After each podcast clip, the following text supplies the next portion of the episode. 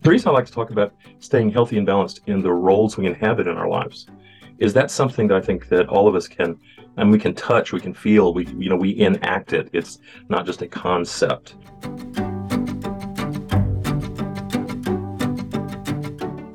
Welcome to the Inspiro podcast, the podcast exploring personal growth, leadership, strategy, communication, and fulfillment. We are your hosts, Jason Luchtefeld and Bill Woodburn. I'm here as a dentist transitioning into a career to help facilitate individuals and their organizations towards a more fulfilling future. Hi there, I'm Bill Woodburn, and I'm a licensed professional counselor and licensed marriage and family therapist in Austin, Texas. I'm fascinated by the way people come together to solve problems whether that's couples or families, dental practices, or organizations. We're going to be exploring a lot of topics, and for us to be able to be free to do that, I have to let you know that this is not intended to be dental advice or counseling advice.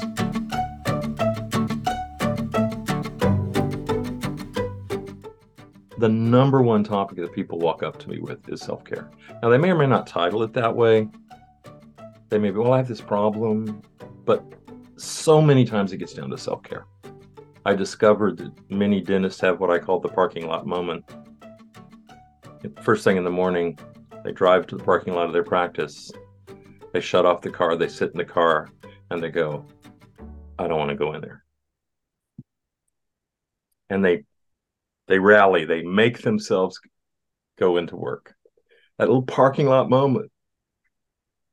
And, and sometimes they'll talk to me about it or something similar with this kind of joking thing. But to me, it's not a joke. You're gonna you're gonna do like every morning. You'll be spending your life doing this, and somehow you can't you can't seem to love it, or you can't seem to love it anymore.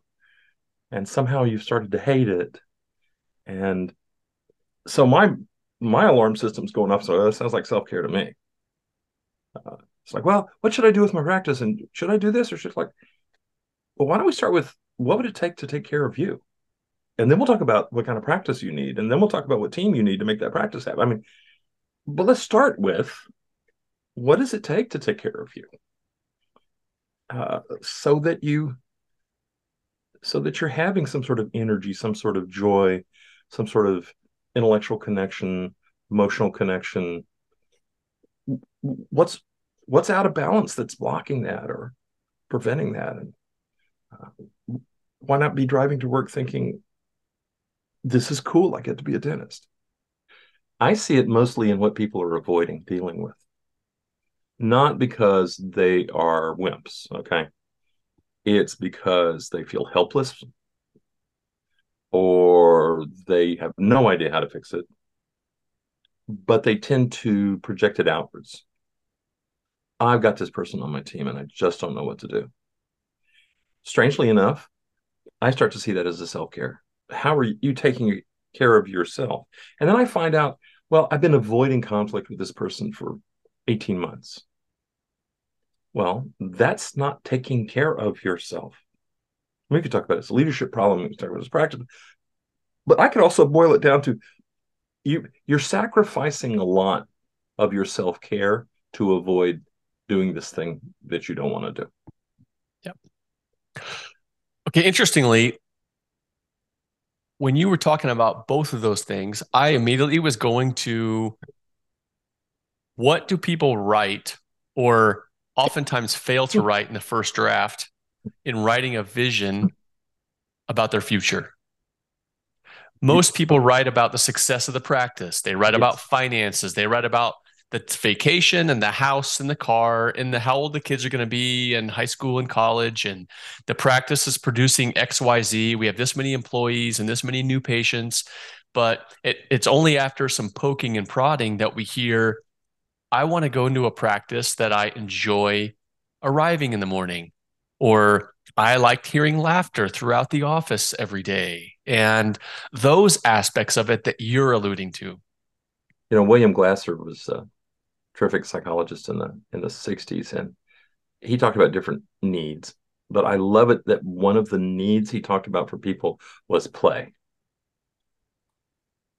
I think play is really important. It gets a bad rap. It's like, well, if you're playing, you're not working. If you're playing, you're not serious. If you're playing, by play, I mean when we are able to liberate that sense of curiosity and creativity, where we not we don't just see problems, but we see multiple opportunities for solutions, where we're connected to the people around us, not just in a sense of uh, I say this, you say that, but in a sense that we're working together. Uh, to me, play is all of those things. Um, one of the things that I do when people come in and they think they're depressed, I say, when was the last time you played? And if they can't remember, yeah, you're probably depressed. I took a, uh, a course a few years ago. It's wow, it's probably been 15 years ago. That was all about incorporating play in our daily lives, the importance of it. And it was mostly around the fact that we don't play physically anymore. When we look at exercise, for example, we look at it as a task to be done, not a play thing. And so this was a weekend course. It was all about how to integrate more playful things in our movements that we do. So it involved like rolling on the ground and crawling on the ground and acting like different animals and crawling in a tree and things you haven't done since you were a kid. And you get dirty doing it, but you have fun doing it. And at the end of the the course or just the hmm. session, you're laughing, you're sweating, you feel good. And so just I'm I'm just reiterating that we have lost that play attitude and application in our mm-hmm. lives that can be as obvious as going and climbing a tree, but it can also be incorporated in things we do daily and and try to make them more playful. As often uh, happens, I've got a client right now who is coming up with critical success indicators not for their job but for their life. You know that sort of dashboard. Not not every everything but the dashboard. How do you know your finances are in range? Your health is in range? Your relation primary relationships in range? Uh, and, and they're like huh i never thought about that it's like well what do you need to look at to know? I mean we're going to start with self-care what the heck how do i even know Mm-hmm. And most well, most of us haven't haven't spent the time to figure out how how would we know what's important, what should it look like, uh, what is our vision enough to know are we even anywhere approximately there? Yeah, I think that's a good uh, segue to get us back on track with our of introduction to the topic. And the, so we do want to do this or start the series on self care. And self care can take many forms and is involved with all the different roles that we do have for ourselves. So we're going to talk about those as well in just a second. The idea of self-care items has a long history of discussion amongst people in physical wellness, people in psychological wellness, and beyond that. So if you are someone that has explored this before, you may have seen the Wheel of Life that I think has 12 items on it. Uh, there's a Wheel of Wellness that came out in uh, the year 2000 by a few researchers that has um, eight items on it. And there's a university that actually uses a eight item wheel for their students. That's Clarion University. Uh, the Pankey Institute, who many of our dental listeners will recognize as a, a, place that's been around for, I think, close to 70 years now, uh, somewhere in that range.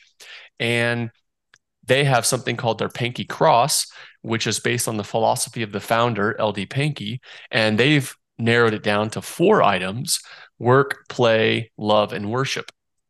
So in our discussions, I've found that different people can appreciate different numbers of these categories.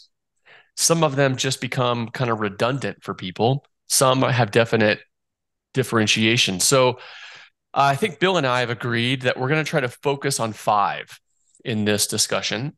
That's physical, mental, emotional, professional, and spiritual. So we'll be looking at how to take care of ourselves in those five areas but we're going to be doing it from the reference point of the different roles that we play in life. Mm-hmm. So some people are going to play a role as dentist, as husband or wife, as father or mother, as a child, as sibling, as grandchild, grandmother, grandfather. And Bill, I think you're going to take us through some of those roles, hopefully, that I may have missed there. But we'll explore what those roles mean for us in our lives and how each of those self care categories can be influenced or impacted within those roles. Sound good? Sounds good to me. Actually, let me start with um, why we even have to talk about self care. Yeah, it's it's funny because I'll I'll be talking about that or I'll do some presentation. I'll include that, and almost always somebody later comes up and is kind of poo-pooing the self-care. Oh, why do we have to talk about it? I mean, you know, come on, everybody's always, you know, we're supposed to be working and we're supposed to be getting this done. And and I'm hearing this whole other philosophy, really. They don't they don't know it's a philosophy, it's a worldview, but it is. Um, that that there isn't necessarily a place for self-care. And I my usual response is the reason we have to discuss self-care is because we have a big cultural uh, worldview that somehow self care is selfish or trivial or you're only thinking of yourself and you should be get you should get to work you're being lazy uh, how come you get self-care what i usually chalk that up to is if you're really ensconced in that worldview where you think that that life has to be hard and work has to be hard and maybe even demeaning uh, then it really bothers you if other people are trying to take care of themselves. Um, it, it's, like a red flag. I, I grew up in Southeast Texas where, you know, I had a bunch of ranchers and, you know, these guys led hard lives. And then they, they really were disturbed if you weren't leading the same hard life.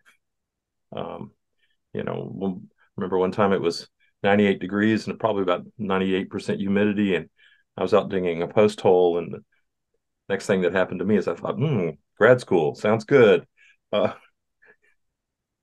bunch of the old guys around like, you're gonna go back to school? What are you even thinking? You know, what's this like? No, I don't want to dig another post hole. No, just on just on that. There's got to be something more interesting to do with my life uh, than that. But it, it really was disturbing to them. So sometimes when you start talking about self care, or we start talking about self care, it's going to disturb some people because they're not taking good care of themselves and they don't believe they should. Because at at base, self care is also about self esteem. It asks the question Are you worth taking care of?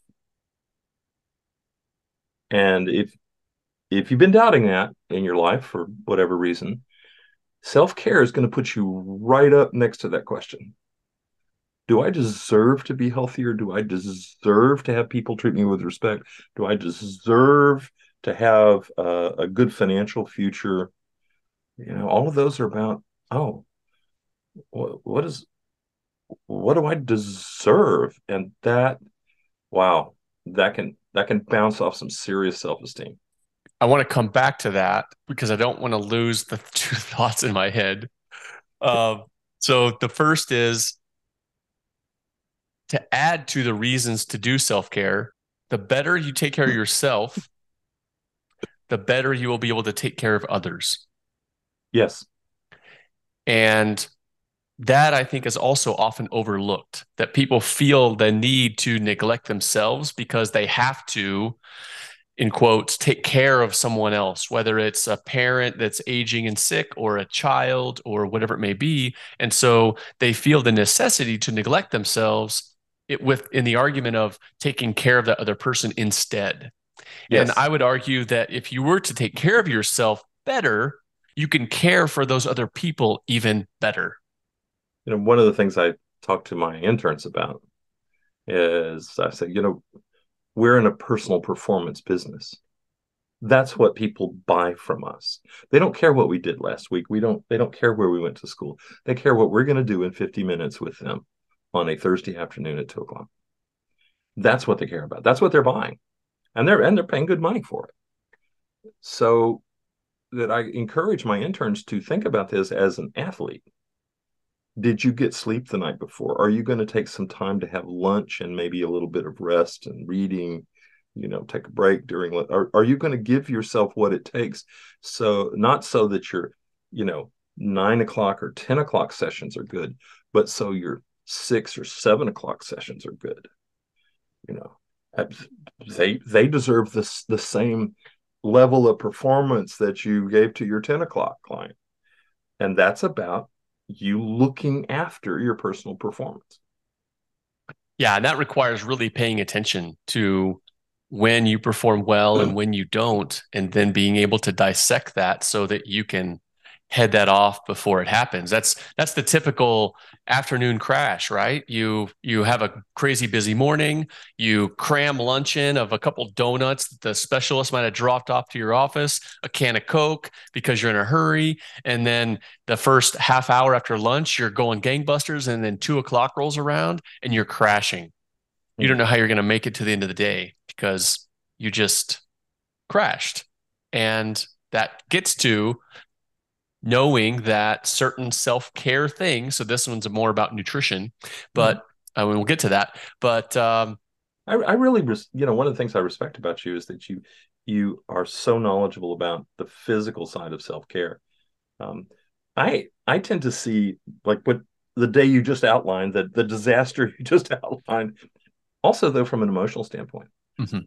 you know as as we physically don't feel well we also emotionally don't feel well Right.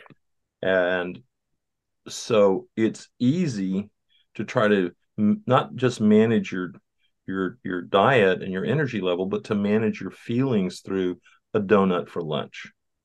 Um, it will it will make you feel momentarily sort of you know high and jazzed and you know I mean we both know it's there's a crash and there's a but but it will boost your emotions mm-hmm. and and act as a bridge to keep carrying you on. And so one of the things that I see sometimes are people, um, you know, sacrificing their physical um, self care just to feel better in that moment to make it through just that afternoon where they're just they are they are not they are no longer confident that they can make it through and do a good job hmm. but if they boost sugars or whatever, it, it gives you the feeling that maybe maybe you can, mm-hmm. or a ton of caffeine. Maybe, yeah, really, I am alert. I can really do this.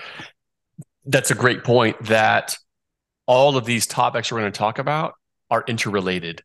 Mm-hmm. There is n- none of these are in a silo. The the things you eat affect your emotional state as well as your physical state and your cognitive state and vice versa for all of those in it's a it's all arrows pointing in both directions when we're talking about these topics. So that's an important point I think that you just hit on that we can't put a bold and underline and highlight on enough. So we will, even though we're going to try and talk about these in five different sections, we're going to be talking about all of them within each section because of how they're interrelated. And as we go through, we may spot out the links to the other ones that we'll yep. track down a little more yep. in a subsequent podcast. Uh, I want to before we move on to physical, I do want to touch still on that self esteem piece you brought up, and I think that's a really valuable thing for us to take a bit of a tangent down, and maybe even allow you to talk a bit more about theory, even and the the value and the problem with self-esteem, ego, that kind of stuff that comes into play when we're talking about self-care. Yeah. Well, let's take a moment to talk about, you know, yeah. self-image, self-esteem. Yeah. Uh, you know, we we all have a version of ourselves in our heads. Uh, and and this version is often comparative particularly if you're in a profession. You know, if I'm a counselor, how am I stacked up against other counselors? Uh, if I'm a dentist, how am I doing compared to other dentists? Okay, so that's one piece. Uh, the other piece of self-esteem is, you know, often affected by relationship. And what do other people, what do other people care about me? If if they do, then I might have pretty good self-esteem. If if they clearly don't, then that might really decrease my self-esteem. And so, okay, you know, mm. but there, there's also another piece of self-esteem which is historical. How was I taught to think of myself as a person? And yeah, I'm a counselor, so I tend to head back toward childhood. But that is how we learn who we are. Basically, it's a struggle for us as human beings to treat ourselves better than our parents treated us. Say that. We say that again. It's a struggle for us as human beings to treat ourselves better than our parents treated us. Now we can do it, but it's a struggle the the default setting will be to treat us the same. So if our parents treated us well with a sense of kindness and respect and um, preserved our our talents and encouraged our performance hey you know we're going to do the same things with ourselves but if our parents were uh, jealous of our intelligence or needed to have some sort of dominance to to make their parenting style work then we're going to have that image of ourselves inside. And a lot of times, um, you know, years ago when I first started this business, I suddenly realized how much we do to keep our parents right. If they told us that we are a good boy and a smart boy, then we go out and we do good things and we're and we're smart. And and part of that's to keep them right because we love our parents and we, you know, but if they told me I was a bad boy and I was stupid, I might be tempted to do that to keep them right. So we're handed an image of ourselves, and it sounds like, oh, yeah, but we'll just change that when we're adults. To do that would mean our parents were wrong. Maybe even our culture is wrong. Maybe the people around us were wrong. And so that's a big shift. That's not a small shift. That's a huge shift. Many of us were, have worked on that in our lives to move from what we were taught to think of ourselves to freeing that up so we could reconstruct an image of ourselves that included our good parts, our smart parts, our creative parts, whatever parts will ha- have a place and a sense of acceptance. So self-esteem is is complicated and it's also deep and tends to be historical. And that's why sometimes it's very hard in the present to grap, grapple with it because uh, the the seeds were sown a long time ago. Mm-hmm. We're just seeing the fruit that shows up.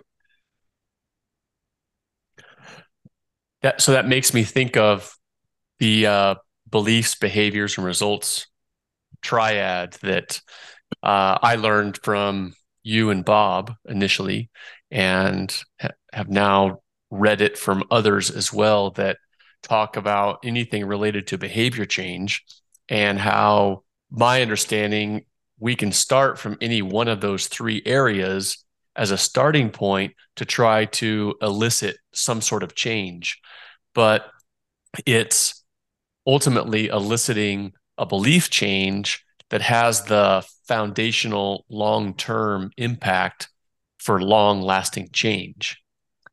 And we'll push I'll push this a little farther that yeah. that belief that we're talking about is your belief in what you deserve in the world. Right. That's right. That's right. So that's that's where I was going with that is that's what you're talking about being kind of the hardest thing to change is the belief that is has been there since you were a kid that was taught by your parents basically it, whether it was conscious or subconscious and trying to change that belief can be very difficult or often yeah. is very difficult i it's difficult and it's emotionally disturbing to to think about. Mm-hmm. That was great. That was um, more profound than I was expecting to go on on that intro, but that was fantastic. Actually helped me understand that in a better way. So thank you. Thanks for listening to this episode where we introduced our next series for you. We're going to focus on self care. Our next episode will concentrate on the physical aspects of self care, and we'll continue moving on from there. As always, reach out to us at inspiropodcast at gmail.com if you have any comments or questions. Thanks.